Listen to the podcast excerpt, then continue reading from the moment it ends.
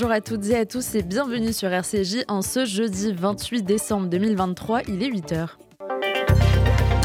La matinale info, Elsa Parienté. Et au programme de cette matinale, tout d'abord l'actualité en Israël avec notre correspondant sur place Gérard Benamou. Bonjour Gérard.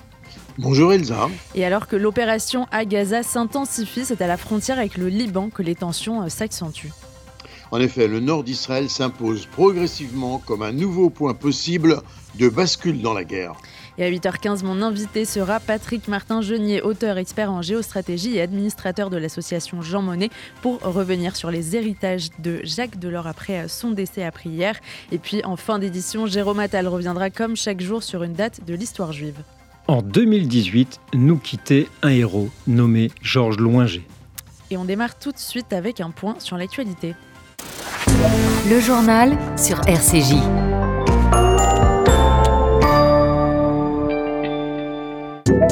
L'armée israélienne a annoncé ce matin le décès de trois soldats tombés au combat dans la bande de Gaza. Le major de réserve Asaf Pinchas Touboul, 22 ans de Kiryat Motskin, le capitaine de réserve Neria Zisk, 24 ans de Mashwat Yitzhak et le major Dvir David Fima, 32 ans de Kfariona. Les sirènes ont retenti à plusieurs reprises dans le nord d'Israël hier. Des roquettes tirées depuis le Liban ont pilonné les villes de Rosh Hanikra et de Kiryat Shmona. Aucun blessé n'a été signalé dans ces attaques qui constituent les tirs les plus intenses sur le nord d'Israël depuis le 7 octobre. L'armée israélienne annonce avoir localisé et détruit trois puits de tunnels dans la zone de l'hôpital pour enfants Ranitsi de la ville de Gaza. Ils se connectent à des passages souterrains sous le centre hospitalier utilisé par les terroristes du Hamas. La Knesset a approuvé un projet de loi prolongeant la période pendant laquelle les réservistes de l'armée israélienne sont soumis au service obligatoire. Le projet de loi, une mesure temporaire qui devrait durer deux mois, relève l'âge d'exemption du service militaire de réserve de 40 à 41 ans pour les soldats enrôlés et de 45 à 46 ans pour les officiers. Les spécialistes tels que les médecins et les équipages aériens auraient été tenus de continuer à servir jusqu'à l'âge de 50 ans au lieu de 49 ans. Le ministère des Finances israélien a demandé hier un financement supplémentaire de 200 millions de shekels pour le ministère des Implantations et des Missions nationales à la Commission des Finances de la Knesset. Ce ministère des Implantations avait déjà reçu plus de 300 millions de shekels de fonds supplémentaires dans le cadre du budget révisé de 2023 qui a été approuvé plus tôt ce mois-ci. L'approbation des fonds doit être soumise au vote de la Commission ce dimanche. En quoi êtes-vous différent d'Hitler? C'est la question lancée par le président turc Recep Tayyip Erdogan à l'adresse du Premier ministre israélien Benjamin Netanyahou lors d'une cérémonie à Ankara. Le Premier ministre israélien n'a pas tardé à répondre. Erdogan, qui commet un génocide contre les Kurdes et qui détient le record mondial d'emprisonnement de journalistes qui s'opposent à son régime, est la dernière personne à pouvoir nous prêcher la morale, a-t-il rétorqué dans un communiqué. L'Iran a pour la première fois évoqué publiquement son rôle dans les attaques du 7 octobre. L'opération déluge d'Al-Aqsa était l'une des vengeances pour l'assassinat de Qassem Soleimani, a déclaré Sadar Ramzan Sharif, le porte-parole des gardiens de la Révolution, avant de préciser que la mise en œuvre était bien uniquement celle du Hamas. Le siège et le meurtre du peuple palestinien opprimé et sans défense et des milliers de prisonniers palestiniens détenus par les sionistes font partie des causes et des motivations de l'opération entièrement palestinienne de la tempête Al-Aqsa Fin de citation. Le profil de Sigrid Kaag, diplomate nommée par l'ONU pour superviser l'arrivée de l'aide humanitaire dans la bande de Gaza, pose question côté israélien. Elle est mariée à Anis Al-Qad, un haut fonctionnaire de l'autorité palestinienne qui a été vice-premier ministre dans le gouvernement de Yasser Arafat et ambassadeur de Palestine en Suisse dans le passé. Elle s'est opposée à Mark Rutte, alors premier ministre des Pays-Bas, au sujet de politique qu'elle jugeait trop amicale à l'égard d'Israël. Des manifestants anti-Israël ont bloqué brièvement les entrées des aéroports de New York et de Los Angeles hier, obligeant certains voyageurs à terminer leur trajet à pied afin de contourner le blocage. À New York, des militants formant une chaîne humaine ont brandi des affiches avec des slogans tels que désengagement du génocide et droit au retour, bloquant ainsi la circulation sur l'autoroute menant à l'aéroport de JFK. Les manifestants ont scandé du fleuve à la mer, la Palestine sera libre, un slogan utilisé par le Hamas appelant à la destruction d'Israël. Le Premier ministre israélien Benjamin Netanyahu s'est entretenu hier soir avec le président Emmanuel Macron. Benjamin Netanyahu a remercié Emmanuel Macron pour l'implication de la France dans la protection de la liberté de navigation en mer Rouge et pour sa volonté d'aider à rétablir la sécurité à la frontière entre Israël et le Liban. Emmanuel Macron a réitéré quant à lui sa demande d'un cessez-le-feu durable à Gaza, indiqué l'Elysée, ajoutant que la France entend mener des actions humanitaires dans les prochains jours dans la bande de Gaza. Le bilan des attaques des villages de l'État du Plateau dans le centre du Nigeria entre samedi soir et mardi matin s'est alourdi hier soir à près de 200 morts au moment où les victimes commencent à être enterrées, ont indiqué les autorités locales. Pas moins de 20 villages ont été attaqués entre samedi soir et lundi matin. Il y a pour l'heure 500 blessés et des milliers de déplacés. Et enfin, la France a décidé d'expulser deux diplomates azerbaïdjanais par mesure de réciprocité. Après la décision de Bakou mardi de déclarer persona non grata deux diplomates français, annoncé hier le ministère des Affaires étrangères. Ces derniers mois, l'Azerbaïdjan a accusé la France de déstabiliser le Caucase en apportant son aide à l'Arménie, rivale de Bakou, dont elle est un soutien historique. Vous écoutez RCJ, les 8h06 et dans un instant l'actualité en Israël avec notre correspondant sur place, Gérard Benamou. RCJ.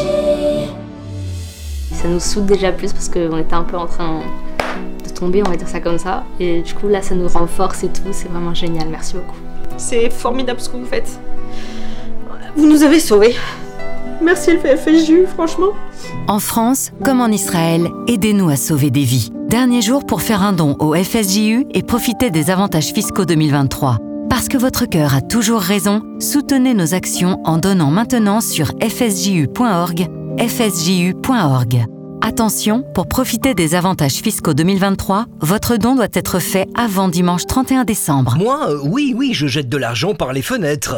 Mais uniquement sur les autoroutes. Parce que sinon, je fais appel à Best Fenêtre. De la porte d'entrée à la pergola, en passant par les volets roulants, ils s'occupent de tout. Et comme ils sont qualifiés RGE Calibat, je suis tranquille. Ah, j'ai oublié de vous dire. Avec eux, je bénéficie même des aides de l'État. Particuliers, professionnels, collectivités, Best Fenêtre, 132 rue de Bagnolet, Paris 20e.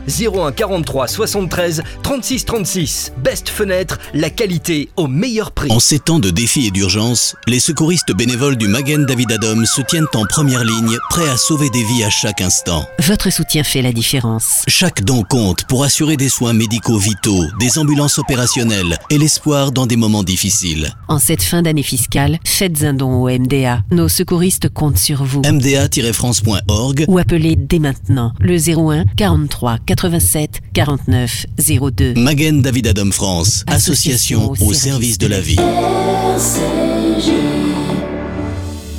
Vous écoutez RCJ, il est 8h07 et on prend maintenant la direction d'Israël pour retrouver Gérard Benamou. Bonjour Gérard. Bonjour Enza, bonjour à tous. Et alors que l'opération euh, à Gaza s'intensifie, ce sont euh, les enjeux sur le front nord que vous nous expliquez ce matin. Oui, il faut dire que depuis le 7 octobre, plus de 70 000 Israéliens ont quitté cette région du nord pour se réfugier au centre du pays, mais chacun se demande quelle est la réalité un retrait occasionnel pour éviter d'être blessé ou tué par des roquettes ou des drones qui harcèlent la région, ou bien l'abandon total de tout ce qui a constitué la vie des habitants de cette région. Devant l'aggravation constante de la situation et les provocations destructrices des attaques du Hezbollah en provenance du Liban, la colère gronde et les pressions sur le gouvernement et le cabinet de guerre des exilés du Nord s'intensifient pour exiger une opération militaire en profondeur contre le Hezbollah à l'intérieur du Liban afin de permettre un retour en sécurité dans les habitations du Nord. Le sentiment domine que la diplomatie ne pourra rien pour ramener le Hezbollah de l'autre côté du Litanie dans le respect de la 1701, le Hezbollah qui se tue actuellement contre la frontière israélienne.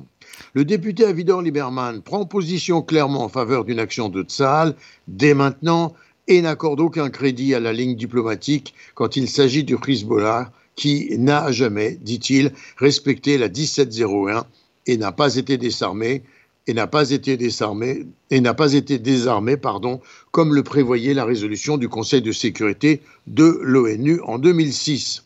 Et concrètement, euh, ça fait plusieurs jours que euh, quotidiennement la tension monte.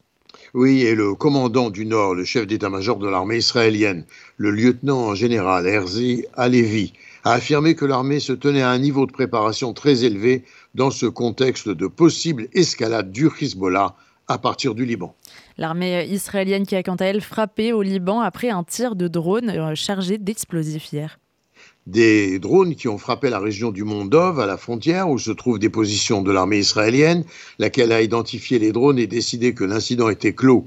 Le Hezbollah a revendiqué cette attaque de drones depuis le Liban, mais également des tirs de roquettes sur la ville de Kiryat Shmona, dans le nord du pays, causant des dégâts importants. D'autres tirs auraient atterri dans des zones ouvertes sans causer de dégâts. Tsahal, dans ses ripostes pour le moment, s'abstient de céder à des provocations aboutissant à une escalade. Par ailleurs, Gérard, à Gaza, l'armée israélienne a lancé des opérations terrestres contre le Hamas dans le sud du territoire. Oui, à Kouza, notamment à la périphérie de Khan Younes, le commandant de la division de Gaza, le général de brigade Avi Rosenfeld, a baptisé l'opération Oz et Nir en référence au kibbutz Nir Oz, attaqué par le le Hamas le 7 octobre. Pardon. Nous travaillerons de toutes nos forces pour éliminer les terroristes qui se cachent au-dessus et en dessous du sol, et ce afin de démanteler les infrastructures terroristes, a indiqué Rosenfeld.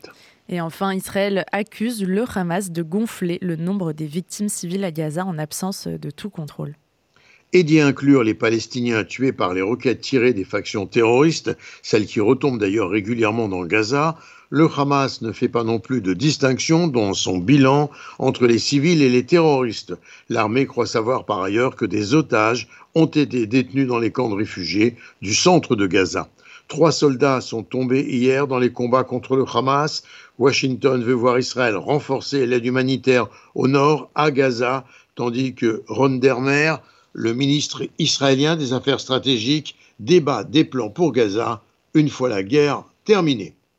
Gérard Benamou en direct de Tel Aviv pour RCJ.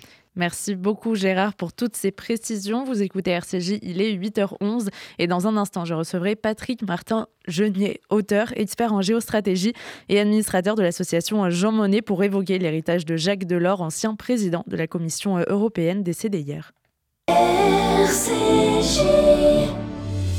Si vous sortez et que vous buvez, prévoyez une solution pour bien rentrer. Bien rentrer avec un taxi ou un VTC. Allez hop, direct au lit. Bien rentrer en transport en commun. Bien rentrer avec Sam, notre capitaine de soirée. Merci Axel, mon héros. Et si on a trop bu, on attend le lendemain pour bien rentrer. Ah, trop moelleux ton canapé. Une solution pour bien rentrer, ça se prévoit. Tous nos conseils sur préventionroutière.asso.fr. Une campagne de l'association Prévention routière. Depuis près de 120 ans, le KKL reconstruit le pays d'Israël. Parcs, forêts, réservoirs d'eau, infrastructures, programmes éducatifs. En léguant tout ou partie de votre patrimoine, vous participerez au projet sioniste et laisserez votre empreinte en terre d'Israël. Contactez en toute discrétion et sans engagement le KKL et demandez l'INDA. KKL 01 42 86 88 88 01 42 86 88 88. Bonjour, c'est Ilan Zawi, Adama. Il y a 45 ans, nous avons commencé notre carrière. Et donc les 10, 11 et 13 janvier à l'espace Rachi, nous ferons nos adieux. Et j'espère que vous serez nombreux au rendez-vous que je viens de vous donner afin que nous fassions la fête ensemble. Adama, les derniers concerts à l'espace Rachi, réservés très vite 01 42 17 10 36 01 42 17 10 36 et culture-juive.fr. Vous écoutez RCJ, il est 8h13 et nous sommes avec Patrick Martin Genier, auteur, expert en géostratégie, administrateur de l'association Jean Monnet. Bonjour. Bonjour. On va revenir euh, avec vous sur l'héritage de Jacques Delors, ancien président de la Commission européenne, architecte de l'Union européenne, dont on a appris le décès hier à l'âge de 98 ans. Les hommages à Jacques Delors hier soir ont été assez euh, unanimes. Inépuisable artisan de notre Europe, a écrit euh, le président Emmanuel Macron. Est-ce que au moment où Jacques Delors a travaillé au renforcement de la construction européenne, c'était aussi unanime, aussi facile, entre guillemets, sur la nécessité d'avoir des politiques communes au niveau européen? Oui, je crois que, comme vous l'avez dit, c'est un des plus grands architectes de la construction européenne du XXe siècle, qui s'inscrit dans la lignée des Robert Schuman, Jean Monnet, Simone Veil également au Parlement européen. Et je crois que ce sont des, hommes et des femmes d'État qui ont permis à l'Europe d'être ce qu'elle est aujourd'hui. Vous l'avez dit, des politiques communes, une volonté pour l'Union européenne de peser sur la scène internationale, un vrai projet politique. Et c'est ça l'Europe d'aujourd'hui également, une Europe démocratique. Et donc c'est à eux qu'on le doit, c'est à Jacques Delors essentiellement qui, comme vous savez, a exercé pendant dix ans euh, la présidence de la Commission européenne. C'est véritablement sous son mandat euh, que l'Europe de l'Union européenne, l'Europe communautaire, a fait un saut qualitatif très très important. C'est le principal message de Jacques Delors. Il a été l'un des artisans de notre monnaie euh, commune, l'euro. Est-ce que c'est une idée qui, pour lui, allait au-delà des enjeux économiques? Bien sûr, le fait qu'il y ait une monnaie commune dont il est effectivement l'inspirateur, c'est lui avec effectivement le traité de Maastricht, l'acte unique européen. Il a été l'ancêtre de cette monnaie commune et pour lui, un projet n'était pas uniquement un projet économique, c'était également une vision politique. Lorsqu'aujourd'hui vous voyagez à travers l'Union européenne, qu'il y a une seule monnaie, c'est l'euro, eh bien cela donne véritablement une identité à l'Europe. C'est ça l'Europe de Jacques Delors, l'Europe avec une citoyenneté européenne, le fait qu'une monnaie commune permet à l'ensemble des peuples de se rapprocher, c'est bien plus important euh, qu'un simple projet politique, euh, économique, je veux dire, c'est véritablement un projet politique. Et donc, c'est ce qui a permis d'unifier l'Europe, de faire en sorte qu'elle devienne un bloc économique et financier majeur, mais également avec une vraie identité politique. Vous avez euh, évoqué Schuman et Monet. Ils avaient euh, construit l'Europe des euh, petits pas en commençant par lier les pays via des intérêts économiques. Est-ce qu'aujourd'hui, vous diriez que c'est plutôt cet intérêt économique qui prévaut dans l'Union des 27 où il y a quand même toujours cette communauté de valeurs? Écoutez, c'est vrai que l'aspect économique est très important, les petits pas de Schuman de Monet, la réconciliation entre la France et l'Allemagne, euh, le fait que ce sont des solidarités économiques qui permettent d'aller plus loin, notamment développer un projet d'intégration politique.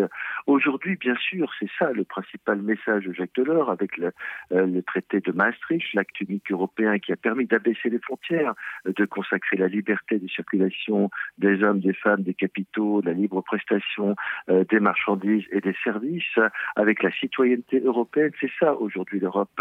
Une Europe des valeurs qui malheureusement est mise à mal, car on a perdu dans certains États, dans certains pays, cette vision commune euh, d'une Europe des valeurs, d'une Europe tolérante. Et c'est effectivement la leçon que nous a donnée Jacques Delors, à savoir que cette Europe ne doit pas être uniquement une Europe économique, financière, c'est une Europe qui doit porter un certain nombre de valeurs, notamment les valeurs de démocratie, les valeurs de tolérance. Et c'est ça, effectivement qu'on doit se rappeler dans la perspective des élections européennes du mois de juin 2024. Parmi euh, ces valeurs, il y avait aussi celle d'une volonté de garantir la paix, la stabilité après euh, la Seconde Guerre mondiale. Est-ce que le retour de la guerre sur le sol européen subi par l'Ukraine, ça vient euh, attester d'un besoin de, de renforcement de l'Union européenne pour éviter d'autres guerres de ce type? Bien sûr, euh, lorsque on a fait l'Union européenne, l'Europe, la communauté européenne en 1957 euh, et après, c'était d'abord la réconciliation entre la France et l'Allemagne, c'était faire en sorte qu'il n'y ait plus jamais de guerre en Europe, avec également un message euh, de paix à travers le monde, puisqu'il y a une vision aussi mondiale de l'Europe. Et aujourd'hui, le retour de la guerre en plein cœur de l'Europe avec l'Ukraine, les tensions auxquelles nous assistons, notamment dans les Balkans, euh, les euh, tentatives d'agression en Moldavie, en Géorgie, ce sont quand même des territoires qui sont en plein cœur de l'Europe. Oui, effectivement, on ne pouvait pas imaginer en faisant l'Europe qu'un jour l'Europe serait de nouveau en guerre. Et c'est ça aujourd'hui. Le processus d'adhésion de l'Ukraine à l'Union européenne. Je crois que Jacques Delors était pour parce qu'il disait qu'il y avait euh, une forte attractivité de l'Union européenne pour tous les pays qui l'ont rejoint. Rappelez-vous les autres pays, les anciens pays d'Europe de l'Est, notamment la Pologne. On peut se rappeler également lorsque la démocratie arrive en Europe, eh bien systématiquement les pays viennent dans l'Union européenne. Oui, effectivement, c'est un véritable danger et on doit se dire que l'Europe c'est d'abord la paix et on doit se donner les moyens euh, de permettre que de continuer euh, cette paix en se donnant des moyens en termes de défense européenne, en allant plus loin dans l'intégration politique, en permettant à l'Europe d'être une puissance sur la scène mondiale. Oui, il y a encore beaucoup à faire euh, pour respecter et continuer à porter l'héritage de Jacques Delors. Et l'Ukraine, justement, la perspective d'adhésion de l'Ukraine à l'Union européenne, où en est-elle aujourd'hui? Bah, Très clairement, euh, lors du dernier Conseil européen du mois de décembre, eh bien, euh, les chefs d'État et de gouvernement ont décidé euh, de proposer une nouvelle étape qui est celle de la négociation, euh, de passer dans la phase active de négociation d'adhésion de l'Ukraine à l'Union européenne. Ça va prendre du temps car, comme vous savez, certains pays sont hostiles, notamment la Hongrie. Mais en tout cas, la phase active de négociation d'adhésion va commencer. Elle devrait commencer en avril 2024, donc de cette année. Et ensuite, ça va durer un certain temps car, comme vous savez, il y a toute une série étape à franchir euh, pour qu'un pays adhère à l'Union européenne. Il faut euh, des critères économiques, il faut des critères de gouvernance, euh, il faut des critères liés à la capacité d'un État à intégrer le droit de l'Union européenne, le respect des valeurs, le respect de la tolérance. Donc tout ça, effectivement, fait que ça va durer du temps. Ça pourrait durer environ une dizaine d'années, mais c'est le processus semble lancé. Il faut se donner les moyens à la fois économiques, institutionnels, de faire que cette intégration soit réussie. On ne peut pas continuer à faire l'Europe si, par exemple, on a l'unanimité pour toutes les décisions. On ne peut pas continuer à faire l'Europe euh, si euh, eh bien, euh, des, pays ne veulent pas. En fait, en réalité, il faut effectivement se donner des moyens également financiers, car aujourd'hui, l'Europe doit augmenter ses recettes. Il faut restructurer les politiques communes, notamment la politique agricole commune, les fonds structurels. Tout ça, ce sont des défis que nous allons devoir collectivement affronter dans les dix prochaines années, dans l'esprit de ce que fut les commissions euh, de Jacques Delors. Parmi euh, ces défis, il y a aussi des défis euh, idéologiques, entre guillemets. Euh, Jacques Delors s'était exprimé au moment du Brexit sur la nécessité d'être plus audacieux face aux, je cite, populistes de tout acabit. Est-ce que c'est un enjeu de, survie aujourd'hui de l'Union européenne, cette lutte contre les populismes d'extrême gauche, d'extrême droite? Oui, effectivement, c'est un vrai risque. C'est-à-dire que euh, Jacques Delors était un homme pragmatique, c'était un homme généreux, euh, qui était tolérant, qui était un vrai social-démocrate. et donc, c'est quelqu'un qui avait la conscience que l'Europe ne pouvait avancer que dans le respect des valeurs de la démocratie, euh, des partis politiques modérés, qu'il s'agisse de la gauche social-démocrate, de la droite modérée. Aujourd'hui, effectivement, le véritable danger pour l'Europe, c'est qu'elle soit non pas absorbée, mais paralysée par euh, les partis euh, extrêmes, notamment l'extrême droite, euh, dont on craint qu'elle puisse augmenter considérablement ses sièges au Parlement européen, car très clairement, si les extrêmes, notamment les extrêmes droites, devaient gagner une majorité au Parlement européen, ce serait un coup d'arrêt brutal à la poursuite de la construction européenne. On ne pourrait pas continuer à construire l'Europe dans l'esprit de Jacques Delors avec des partis politiques qui rejettent ces idées de démocratie et de tolérance. Donc il y a un vrai danger aujourd'hui. Et il faut effectivement euh, que les peuples européens se ressaisissent et ne tombent pas dans le piège de voter pour des extrêmes, car encore une fois, cela euh, constituerait une vraie paralysie de l'Union européenne. Nous ne pourrions pas continuer de cette façon, même si naturellement, il faut continuer à euh, réformer cette Europe là où certains considèrent qu'elle est peut-être trop bureaucratique. Vous l'avez dit, Jacques Delors était social-démocrate. Il était un admirateur de Pierre Mendès France. Il avait attendu 1974 euh, euh, pour s'encarter au Parti socialiste dans l'espoir, je cite, d'être utile. Est-ce qu'aujourd'hui, il a des héritiers euh, politiques de ce socialisme-là en Europe? Voir des, des héritiers aujourd'hui, c'est un, peu difficile euh, dans la mesure où la social-démocratie est en grande difficulté. Euh, malheureusement, nous ne voyons pas de leader de cette gauche social-démocrate émerger, que ce soit en France euh, ou en Europe. On manque de personnalités qui aient un certain charisme et qui euh, vivent l'Europe au cœur, qui est vraiment cette Europe chevillée au corps, c'est-à-dire véritablement des sentiments européens qui aillent au-delà on va dire, des préoccupations euh, politiques, partisanes, politiciennes. Oui, il y a des gens qui sont sincèrement pro-européens, mais on, peine à voir des personnalités qui aient un tel charisme et, on va dire, une vision à long terme de l'Europe. Il faut espérer qu'il y en aura. Euh, il y a certainement des personnes qui veulent continuer, la construction européenne, mais au sein des gouvernements, on a du mal à voir effectivement des personnalités euh, émerger, comme Jacques Delors, qui a été encore une fois président de la Commission européenne pendant dix ans, mais qui a toujours eu la fibre sociale. Il avait été conseiller social au cabinet de Jacques Chaban-Delmas, où il avait dit, il avait adhéré au Parti socialiste en 1974.